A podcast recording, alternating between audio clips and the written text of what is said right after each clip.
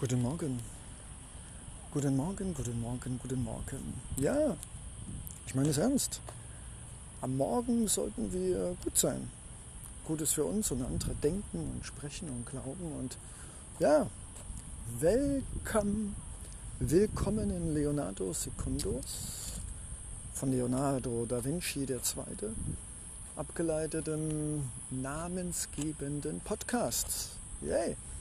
Und ich liebe es, ich switche immer wieder ins Englische, wenn man zu lange nicht Deutsch spricht, dann äh, dreht das Gehirn irgendwann um. Natürlich kann ich noch einen deutschen Podcast machen, aber ich merke, wenn ich zu wenig mich konzentriere und zu schnell spreche, dann switcht mein großes, kleines ähm, Leo-Gehirn auf Englisch, weil halt eben das Gehirn mehr in den letzten Tagen, Wochen und Monaten Englisch sprechen musste worüber ich sehr froh bin. Und deshalb willkommen in, einer, in einem Stadtstaat in Asien. Heute mache ich es mal ein bisschen äh, mystisch, weil es gibt in Asien ganz einfach Städte und Plätze, da muss man achtsam sein, was man sagt über diese Stadt, über die gesellschaftlichen Verhältnisse und über die Zustände. Und da ich glaube, dass wir im 21. Jahrhundert in einer Welt leben, in der nicht nur alles miteinander vernetzt ist, sondern auch Staaten viel Geld investieren in IT, um zu wissen, was ihre lieben Bürger oder ihre lieben Gäste so alles unter dem Stichwort dieses Landes und dieser Stadt erzählen. Ja, ein Teil von mir schmunzelt und sagt, Leo, alles gut, mach dir keine Gedanken. Sorgen machen habe ich abgeschafft schon seit vielen Monaten und Jahren. Jedoch bin ich achtsam und ich habe immer wieder lernen müssen in meinem Leben, dass eine gewisse pfiffige Frechheit uns weiterbringt. Wenn wir zu lieb und artig sind, kommt gar nichts. Außer Knechtschaft und Sklavenschaft. Kommt von Sklaven. Und wenn wir zu frech sind und zu dreist, dann bekommen wir ein paar auf die Rübe, weil wir die Egos anderer sogenannten Menschen aktivieren, die uns dann in welcher Art auch immer ein paar auf die Nase geben. Also, und das gilt nicht nur für Menschen, das gilt auch für Staaten, man darf das hier alles nicht zu ernst nehmen, wie man Menschen auch nicht zu ernst nehmen sollte. Ich rede von zu ernst. Und auf der anderen Seite, wenn man zu Larifari ist, das musste ich auch merken, ich habe bis jetzt immer Glück gehabt, dann kann es auch mal schnell unangenehm, teuer und zeitaufwendig und stressig werden. Und gemeinsam mit dir auf dieser schon seit Monaten andauernden Reise versuche ich natürlich immer wieder diesen Spagat zu schaffen zwischen nicht einfach nur ein Reisender zu sein, der durch seine Reisen Ressourcen verschwendet, Fragezeichen, Ausrufezeichen, ein privilegiertes Leben in mehr oder weniger preiswerten Hostels verbringt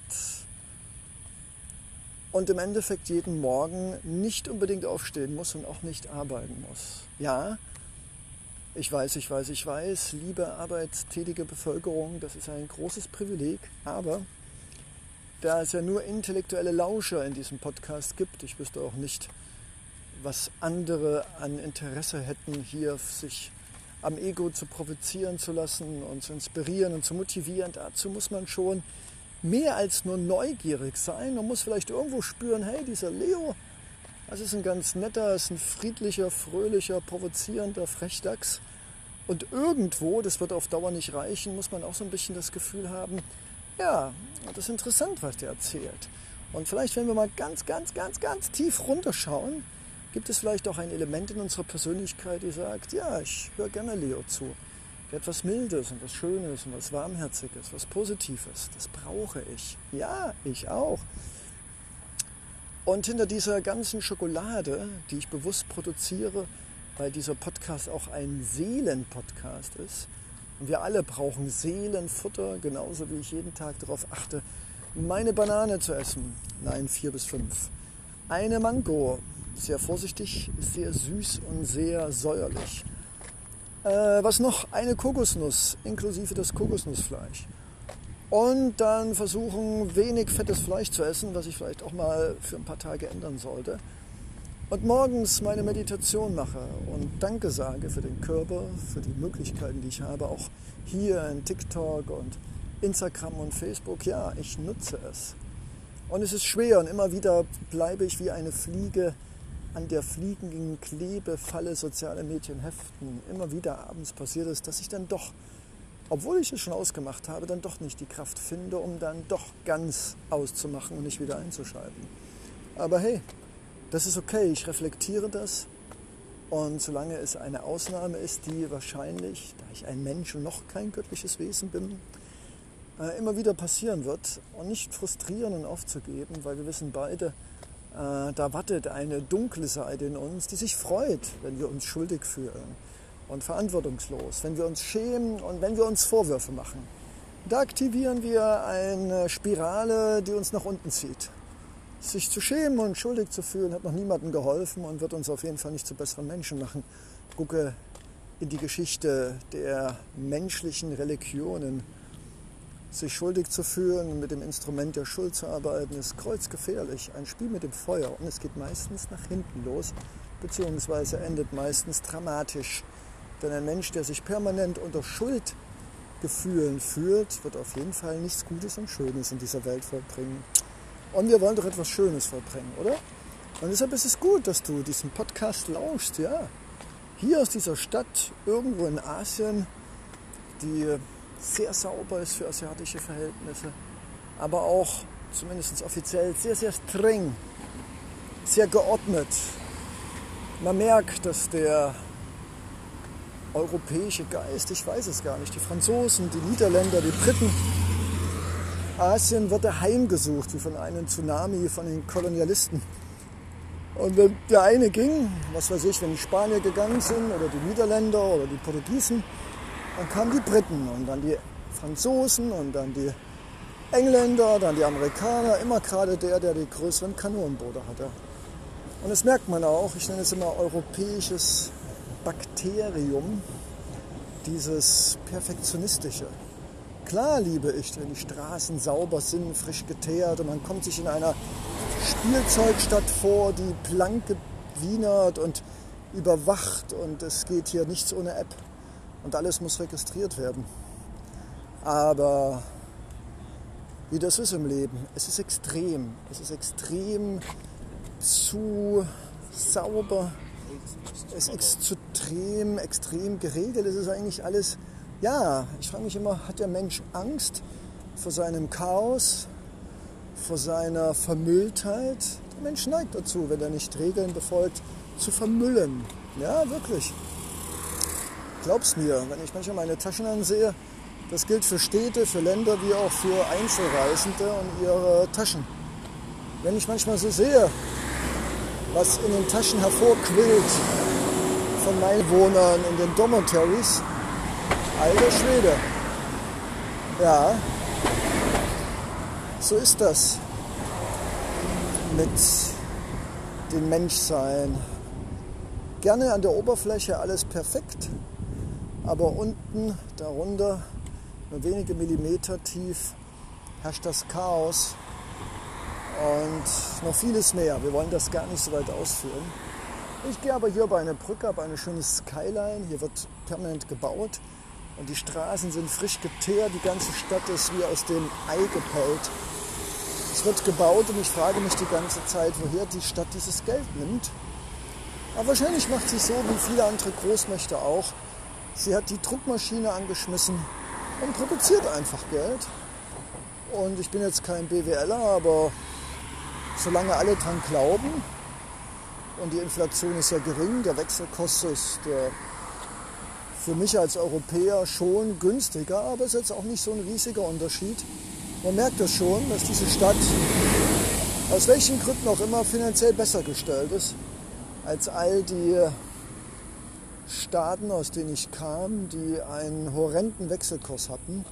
Interessanterweise hat es aber trotzdem nichts gebracht, weil obwohl ich da 22.000 bekam für einen Euro, waren die Preise dann trotzdem wieder so hoch, dass die Inflation und auch der gute Kurs praktisch mir so gut wie nichts gebracht haben. Ja, es war auf jeden Fall günstiger. Aber ja, aber ich glaube, ihr wisst ja, dass ich von Geld und so nicht so viel halte. Nicht, dass man nicht welches braucht, nicht, dass man welches verdienen sollte. Ich glaube, auch Bezahlung hat was mit Wertschätzung zu tun. Das Ding ist halt eben nur, wenn man Geld zu wenig ernst nimmt, dann läuft vielleicht das Geld weg. Wenn man das Geld zu ernst nimmt, wird man irgendwann Sklave von bunt bedruckten, mit irgendwelchen Sonderstreifen ausgerüsteten und Nummern bedruckten äh, Papierscheinen. Ja, es ist gar nicht so einfach, als Mensch immer diese Balance zu finden. Und in dieser Stadt, in der die Busse plank geschrubbt sind und im Vergleich zu anderen asiatischen Städten in Laos, Kambodscha, Kambodscha und Vietnam, ja, ich glaube, ich werde nochmal in dem Geschichtsbuch nachkramen, aber ich glaube auch zu wissen, dass diese Stadt jahrhundertelang von Europäern bewohnt, beherrscht und auch als koloniales Ausbeutungsmittel verwendet worden ist. Was macht man denn auch sonst als Kolonialist? Man bezeichnet es vielleicht nicht als Ausbeutung, man bezeichnet es als Handel. Aber jeder, der noch ein paar Minuten Zeit hat und mal schaut, Asien und Kolonialismus und die Handelsgeschäfte, ja, es gab bestimmt einige Reiche hier, die auch hier gelebt haben, die Geld gemacht haben. Aber ich könnte mir vorstellen, dass die Kolonialherren nicht so interessiert waren, auf Augenhöhe Geld zu verdienen, sondern eher ihre wirtschaftliche und auch militärische Position ja, so als Joker in den Verhandlungen, wenn das nicht gehen sollte, einzusetzen. Aber hey, egal welche große Stadt es in Asien ist, egal welche Länder, ich bin nur in Ländern gewesen, wo der fröhliche, kriegerische und äh, sich wenig schämende Europäer, aus welchen Ländern auch immer, ähm, ja, eine goldene Nase verdient hat. Und manchmal denke ich mir immer, ist der Reichtum Europas, ich frage mich auch mal, woher kommen sollte. Wir haben ja nichts ist ja nicht bis heute immer noch nichts weiter als eine Geldumwälzung von den Plünderungen aus 500, 600, 700 Jahren. Wir waren lange in Asien. Und ich muss gestehen, ich habe den Eindruck, wenn ich hier in Asien als Sir angesprochen werde, als Sir, was also so, ja, also so seine Hoheit oder sowas, also es ist was Höheres als Mister, dann habe ich den Eindruck, dass entweder die Englischlehrer versagt haben oder dass die Asiaten teilweise immer noch negativ traumatisiert sind von den Kriegen, die in fast allen Ländern stattgefunden haben. Und wenn es keine großen waren wie in Vietnam, dann waren es so die kleinen gegen Minderheiten und Aufstände, die wahrscheinlich sehr unhumanistisch beendet worden sind. Man hatte ja Maschinengewehre und Kanonen und Hilfstruppen. Und ja, es geht weiter durch Asien und Asien ist ganz eng verbunden mit der europäischen Geschichte. Die Franzosen hatten Indochina, ich war bis jetzt, wenn man so nimmt, nur in Indochina. Der einzige Staat, der nicht okkupiert war, das finde ich sehr interessant, war Thailand. Aber das ist halt eben immer so eine Sache nicht militärisch besiegt worden zu sein und theoretisch nicht okkupiert bedeutet noch längst nicht frei von europäischer Beeinflussung. Aber sei es drum, es soll jetzt kein Geschichtspodcast werden, sondern einfach nur Hallo, ich bin unterwegs, ich gebe mir Mühe, nicht an Reiseritis, also an